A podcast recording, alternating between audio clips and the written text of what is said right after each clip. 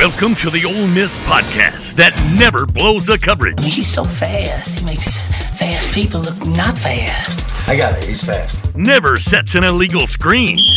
I totally get what you're talking about. And always goes for it on fourth and one. Hut, hut, hey! It's time to justify your existence. I want the truth! You're hearing it. Here are your hosts, Ben Craddock and Parrish Alford.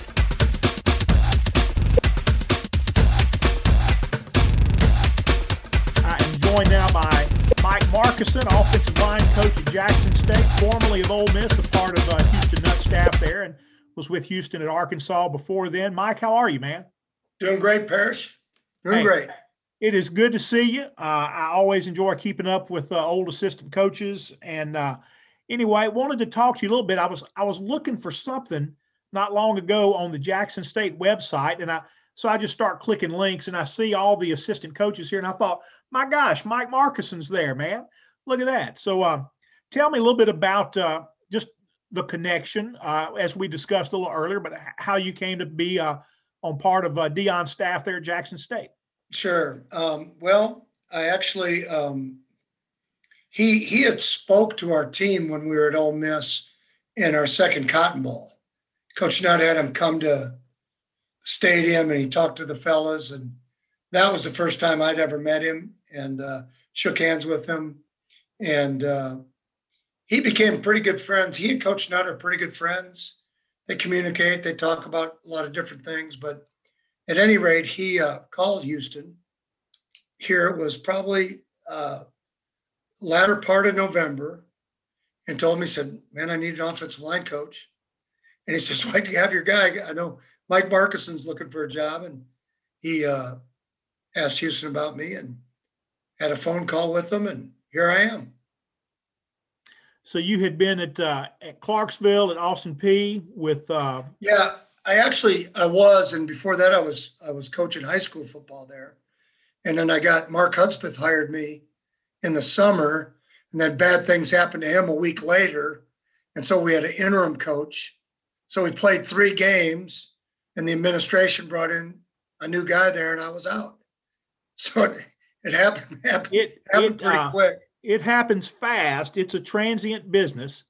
Yes. Um, well, look, tell me, you guys are basically in season right now. I guess is this like preseason camp? Uh, tell me a little bit about uh, about the football schedule for you guys in the Oh. spring and, and what that's like. Yeah, we uh, actually we're playing a schedule, uh, eight game schedule right now. We open up two weeks from Sunday with a NAIA school from Florida called Edward Waters. We basically we were in camp and then COVID got us for a couple weeks. A lot of our players, a lot of our coaches went through that cycle. We're actually we're back in it now. Uh, we've got a day off today, but we'll practice again tomorrow, and we're just getting preparing and getting ready to go. Um, so much there was so much excitement, just so much media coverage and everything when when Deion was hired. Uh, has that settled down, or or, or do you guys? yeah, what's what's it like on staff? I I would Well- imagine the staff is just a regular football staff, but you know you attach his name to anything, and then you see clicks and tweets and just you know uh, sound bites. Oh. It's it's been crazy, I imagine. he's larger than life, I can tell you. Yeah. But first and foremost, a really, really good person. I mean, he's about our kids. He doesn't have to do this. I mean, let's face it. He can. He does so many other things. He didn't have to be the head football coach at Jackson State. But I, I know, I know in his heart, God had a different plan, and that's why he's here. And both of his boys are here, and uh, he's really good with their players. And he just he wants to change what's happened here and just the culture of it and and turn this thing back into what could be a real good situation Well, just uh, from reading a little bit, it sounds like his name has really uh, helped you guys get in on some players. What Oh, yeah. what what was recruiting like?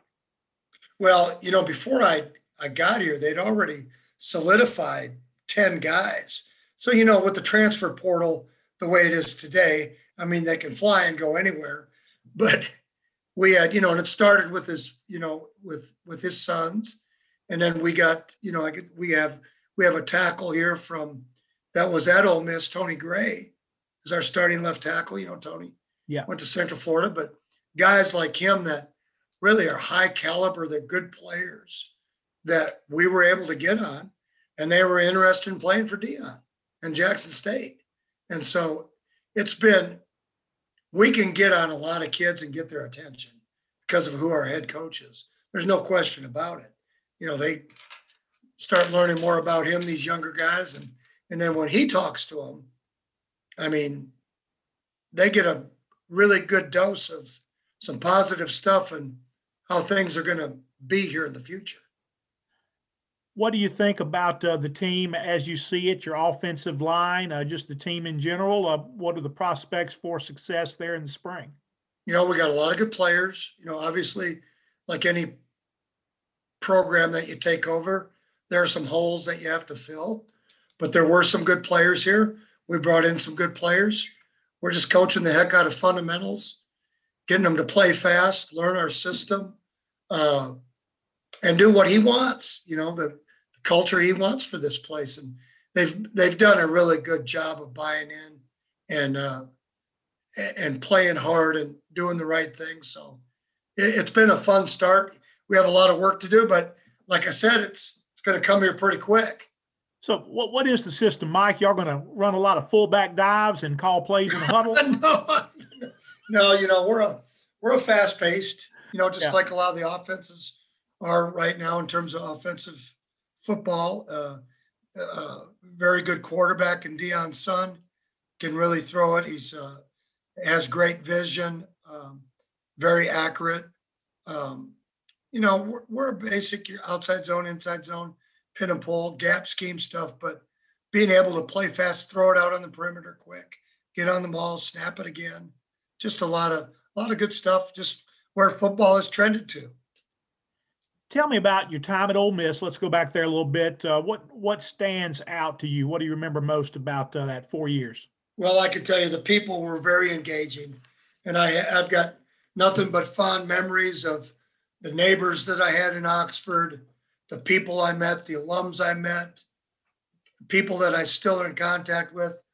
I, I got nothing but good things to say. I mean, obviously, uh, we didn't like the way it ended, but it started off good. Uh, of course, both of Dottie and I, our children, Elliot and Noel, both went to Ole Miss and they both had a great experience. You know, Elliot was on the team and Noel was in the band, and so it, it was really good. I mean, uh, come back to Mississippi was really easy transition for me.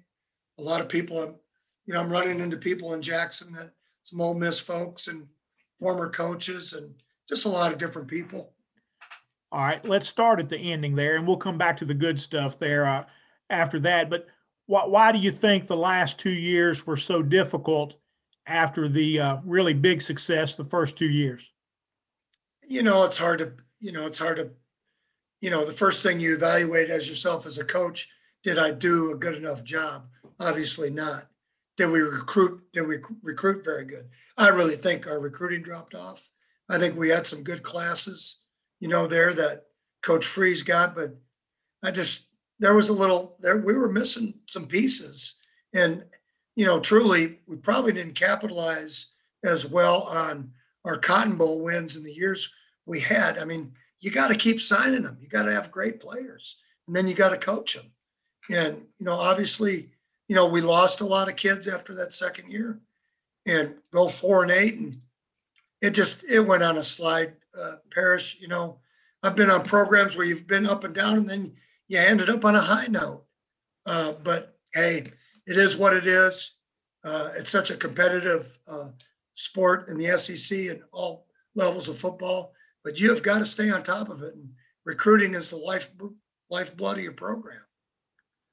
2008, 2009, back-to-back Cotton Bowls, a lot of big wins in those seasons. Which ones, uh, which ones of them stand out for you? Well, the Florida, the Florida win for sure, our first year because I think it's, I think we got beat by Vanderbilt a week before that, and went to Florida and, and beat them in the last seconds of the game. And what a, what a change of events that just was awesome, you know. And our, it just seemed from that point we took off a little bit, you know. And uh, of course, the LSU victories were huge. Uh, for us, the guys that came from Arkansas, obviously playing them guys and winning up there, that was beating them a couple times was great. Uh, but um, you know, winning's hard and wins are precious. And obviously, the Cotton Bowls being able to go back to back and and close the old one and open up the new one in terms of the stadiums. But the following we had and the support and the fun and the fans, God, it was just so much fun. Yeah, the know? Cotton Bowl's were really good there. When I think of those two years, um, Mike, of course, the Florida win comes to mind. Uh, I remember uh, Dexter McCluster. It seemed like he ran for 700 yards against Tennessee. Uh, you know, uh, just a really Yeah. big game there. Uh, you had uh, you had some good offensive lines overall.